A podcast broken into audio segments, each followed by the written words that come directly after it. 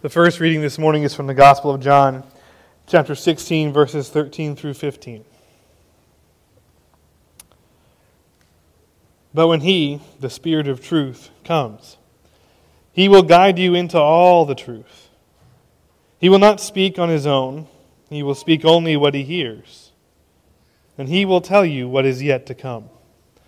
He will glorify me because it is from me that He will receive what He will make known to you.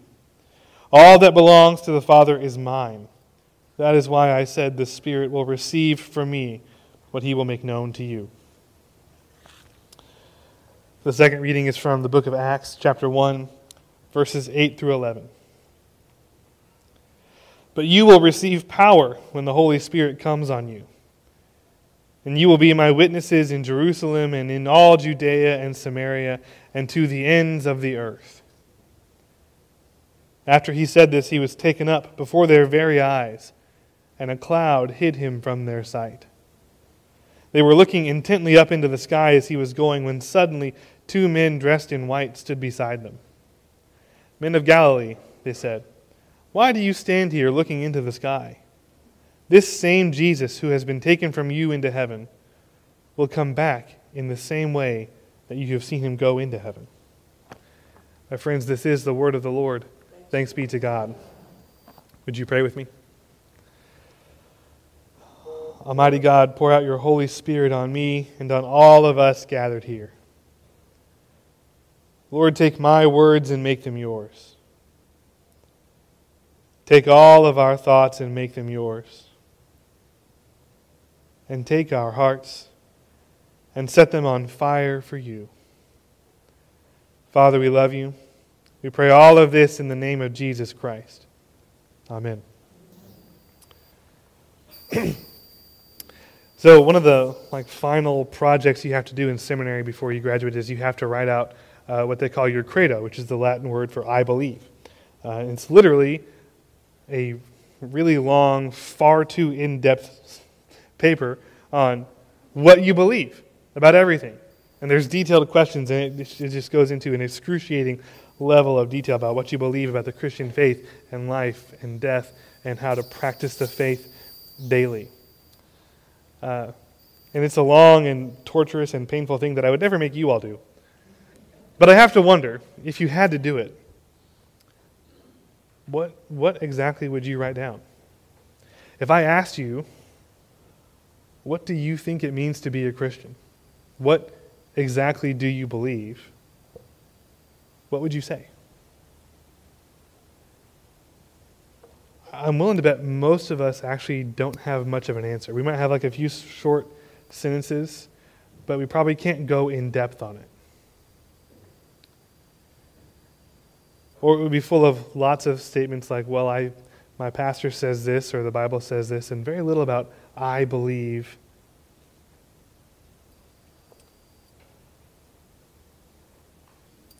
most of us, for most people, the Christian faith boils down to I'm going to go to church on Sunday morning. I'm going to listen to the sermon. I might go to Sunday school. That's the list. See, for a very, very long time, two or three hundred years at least, the, the church in the Western world has been able to rely on society as a whole to enforce parts of its belief, right? The, the moral parts, the way you're supposed to live, the way you're supposed to behave, all of these things. Because it's been the dominant force in society for so long, it was just the case that everyone kind of went along with it, and the church has done a really poor job of actually teaching people what we believe and why. It hasn't seen the need. And the result is that most people, in reality, they might call themselves Christians, but most people in Europe and North America today are really practicing moralistic therapeutic deism. We can get that up on the screen. That's what most of us are really practicing. This is, this is really the term for what most people in the Western world who call themselves Christians are actually doing. Moralistic because, well, there, are, there is a moral component, right? It teaches you how to live your life the right way. We want to know how to be a good person. We want to know what rules to follow, what we can and cannot do. And so we sometimes boil our faith down to little more than uh, a set of rules things we're not supposed to do, things we are supposed to do, how to be a good person, how to be kind to someone. And you know, that's not inherently bad. It, it would actually be a, a great thing if the world was full of people who went out every single day trying to be the best person they can be, trying to treat other people uh, as fairly and kindly as possible. And if you want to get right down into it, actually, this is what the founding fathers of America were. Very few of them were genuinely, truly faithful, practicing Christians. They were this. And they would have told you so, in fact. That's why Thomas Jefferson edited his Bible so much and cut out all the miracles. Because they were this. And you see it reflected in our Constitution. At least, especially the moralistic part, right? Trying to set it up so that we are a society of people who go out and do our very best to be the best people we can be, to treat everyone around us with fairness and justice and kindness and compassion. And that's a good thing. Really, it's a noble and beautiful thing. But it doesn't take long to look at the world around you and realize that it's not actually working out the way we want it to. Most of us actually do kind of a poor job of going out and being the best person we can be each and every day. Lord knows the world just seems like it's falling apart at the seams at times, and, and even if everyone starts out with noble intentions, most of them fall short of the goal. But still, we try, so moralistic. Therapeutic because we want a religion that makes us feel good. Don't we? I mean, we, we want, right? Y'all get really quiet when I preach a sermon that pokes at you a little bit. Have you noticed that? we want religion that makes us feel good. We want to come to church on Sunday morning and hear a sermon that makes us feel warm and fuzzy inside and then go home. We want someone who will uh, pray with us when we're sad. We want someone who will, who will uh, say comforting words from Scripture when we need to hear it. We want the support and encouragement of a community of like minded people. And yet again, none of that's bad. Please hear me. It's a good thing. If you are ever sad and want someone to pray with, call me. Come to my office. I will happily pray with you. That's not an issue. Right? And in fact, prayer is therapeutic. That's not just speculation. We know for a fact that it makes things better. There is scientific data that shows us that patients in hospitals who are being prayed for do better than patients who are not being prayed for. The efficacy of prayer is not in question. The therapeutic effect of religion is not in question. It's there. We know it happens. The problem comes if, if sometimes we come to church and that's all we're wanting, we're going to have a bit of a problem. How many people do we all know who will walk out of a church that challenges them from time to time? Because I got to tell you, if you really pay attention when you read through the gospel, uh, it's not all warm fuzzies. There's some, right? Remember the part where Jesus makes a whip and drives people out of the temple? That happens. He makes the whip, right? It's premeditated anger, right? He thought about the rage for a while and made the whip and then drove them out of the temple. Sometimes God's mad and he expresses it. The Bible challenges us and it pushes us, and if all we're here for is the therapeutic part of it, we're in deep trouble. And then deism, because it does at least acknowledge the existence of a God. There is a God. He's probably up there somewhere. Doesn't talk to us much, doesn't interact with us much. This, this is the basic religion of the Western world. And it's really easy for it to disguise itself as Christianity. Because, in point of fact, all of these are good things, right? None of these are actually bad. It's not bad to, to try and live a good and moral life. It's not bad to turn to religion for comfort and help. We know it works. It's not bad to acknowledge the existence of a God. And so we try to live a good life and we treat the Bible as a book full of good and useful teachings and we treat Jesus, in effect, as a really good, excellent teacher with a lot of wisdom for us to learn from. And see, all of that is true. It's a good thing to go and try to live the best life you can, the most moral and ethical life, and treat people as best as you possibly can. And the Bible is, in fact, a book that is full of good and wise teaching that we should learn from and pay attention to. And Jesus was, in fact, a really good teacher with a lot of wisdom that we should learn from. But if that's where we draw the line, then what we have is what John Wesley referred to as the form of religion without the power. And in fact, the full quote from him is something along the lines of I'm not worried that the people called Methodists will ever go away or disappear. I'm worried that they will have the form of religion with none of the power. That was his greatest fear before he died. And I hate to say it, but it does look as though, in many ways, his fear has come true.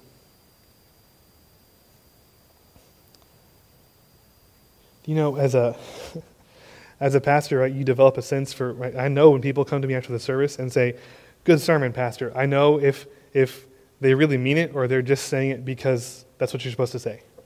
Right? In other words, I, I can tell when you actually paid attention to what I said and are going to think about it and apply it to your life, and I can tell when it didn't really matter to you. Um, I don't know why Susie's laughing. Susie's over here. You're not one of them. And, and listen. before you think I'm being too hard on you, you should know, right? Lots of people here will come up to me after the service and say, good sermon. And I know each and every one of you actually paid attention and listened and, and, and is going to think about it and maybe apply things to it. You guys are ahead of the game. You get extra Jesus points. It's, you really are. This is a good thing for you. Because I've been in churches where no one cared what I said. That's not you all. But still almost all of us will either ignore or outright reject the supernatural side of the Christian faith.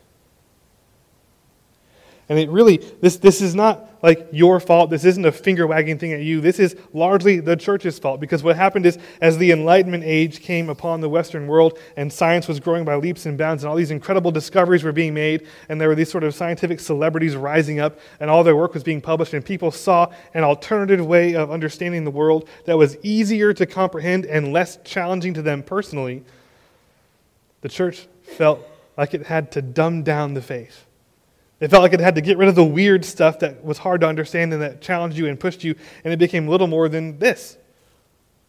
Because they thought this is what was needed to keep people coming back to church.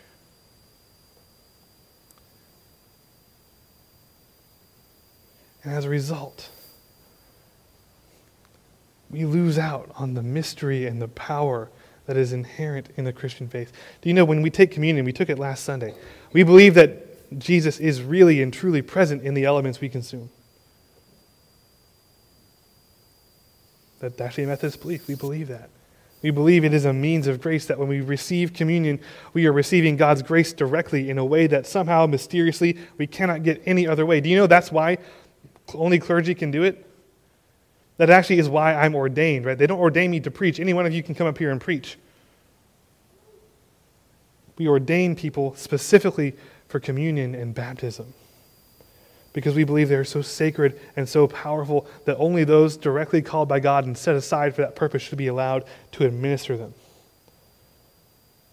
But how can we teach people that if we aren't actually thinking about and applying the part of our faith that is mysterious and hard to grasp and supernatural?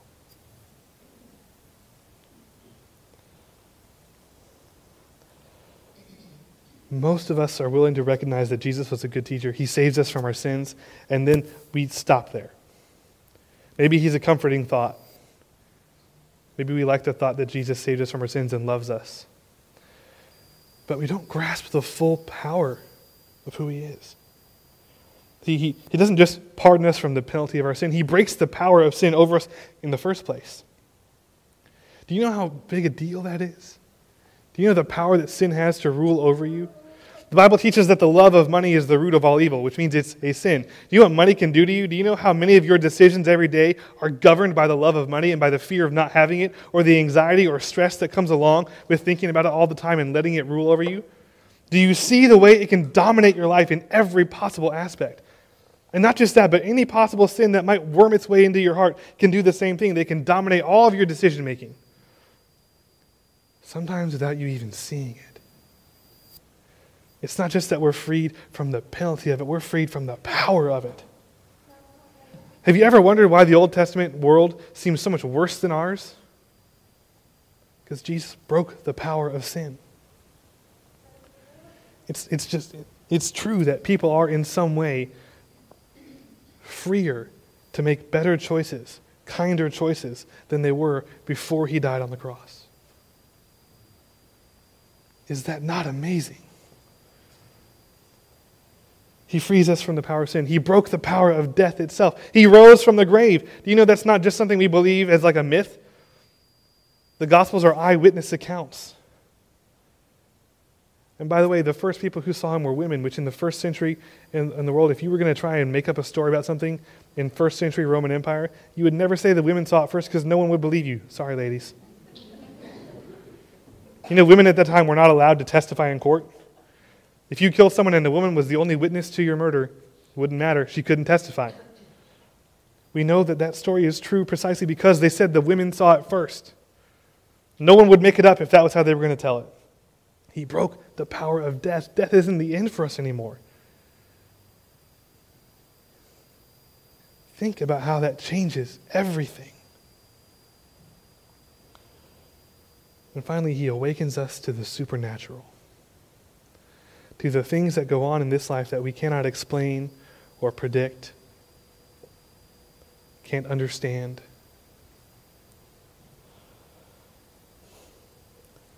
Because of because of our faith, we are empowered by the Holy Spirit to live for the good of others and the glory of God.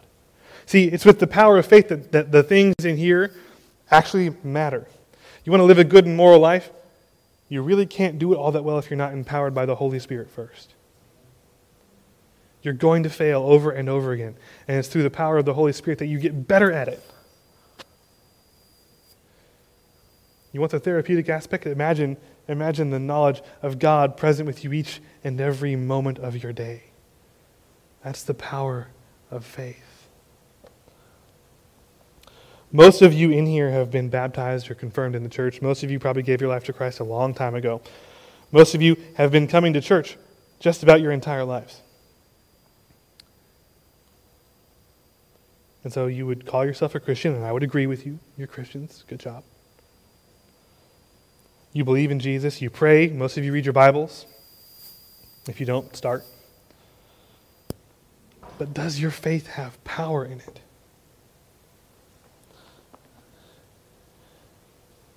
The book of Ephesians, Paul says this to the church in Ephesus. This is why it is said, Wake up, O sleeper, and rise from the dead, and Christ will shine on you. See, the church in Ephesus was going through the same thing that we are now. Their faith was, was sort of dying out and flattening out, and it was losing the power. And they still had the form of religion, but they weren't actually believing the depth of what it meant. So Paul urges them wake up, rise from the dead, and let Christ shine on you. Believe in the things that we've always taught you, and see what he's going to do.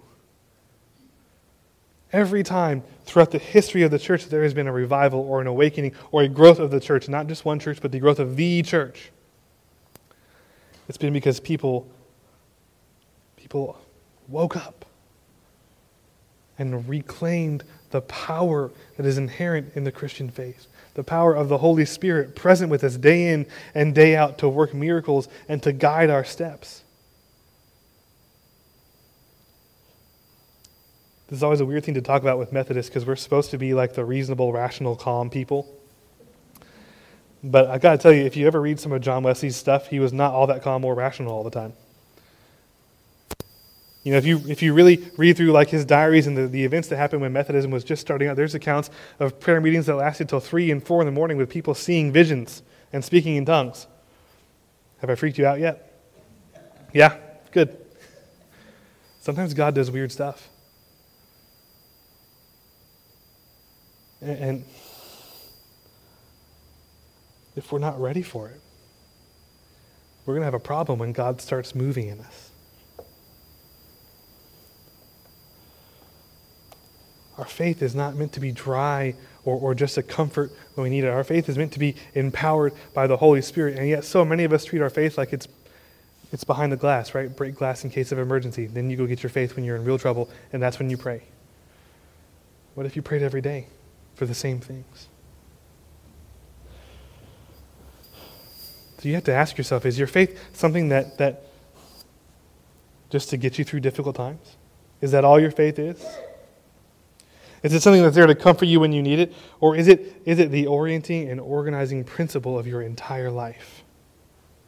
the one thing through which you see everything else, the one thing that guides all of your decision making in life. See, too many Christians will acknowledge their faith, but they don't actually put their trust in Jesus in any kind of meaningful way. And so their day to day life does not look any different from the people around them who have no connection to the church whatsoever, except that they say they believe in Jesus, which is a good step. At the end of the day, our gospel is too small. It's too small. We put limits on it, we put a little box around it, and we give it its nice little place in our life, and then we just keep it there. Right? How often do we like to say, you know, our faith is a private matter? We, we accept it as some kind of insurance policy. If I die, at least I know I have the faith. Right? We might buy into it as like a ticket to wealth and health, which a lot of people do. Believe in Jesus and He'll bless you. You'll be okay. You'll get a mansion and a Ferrari. That hasn't worked out for me yet. We might subscribe to it as like a social and ethical creed, the thing that teaches us how to be good people and live good lives and, and all that.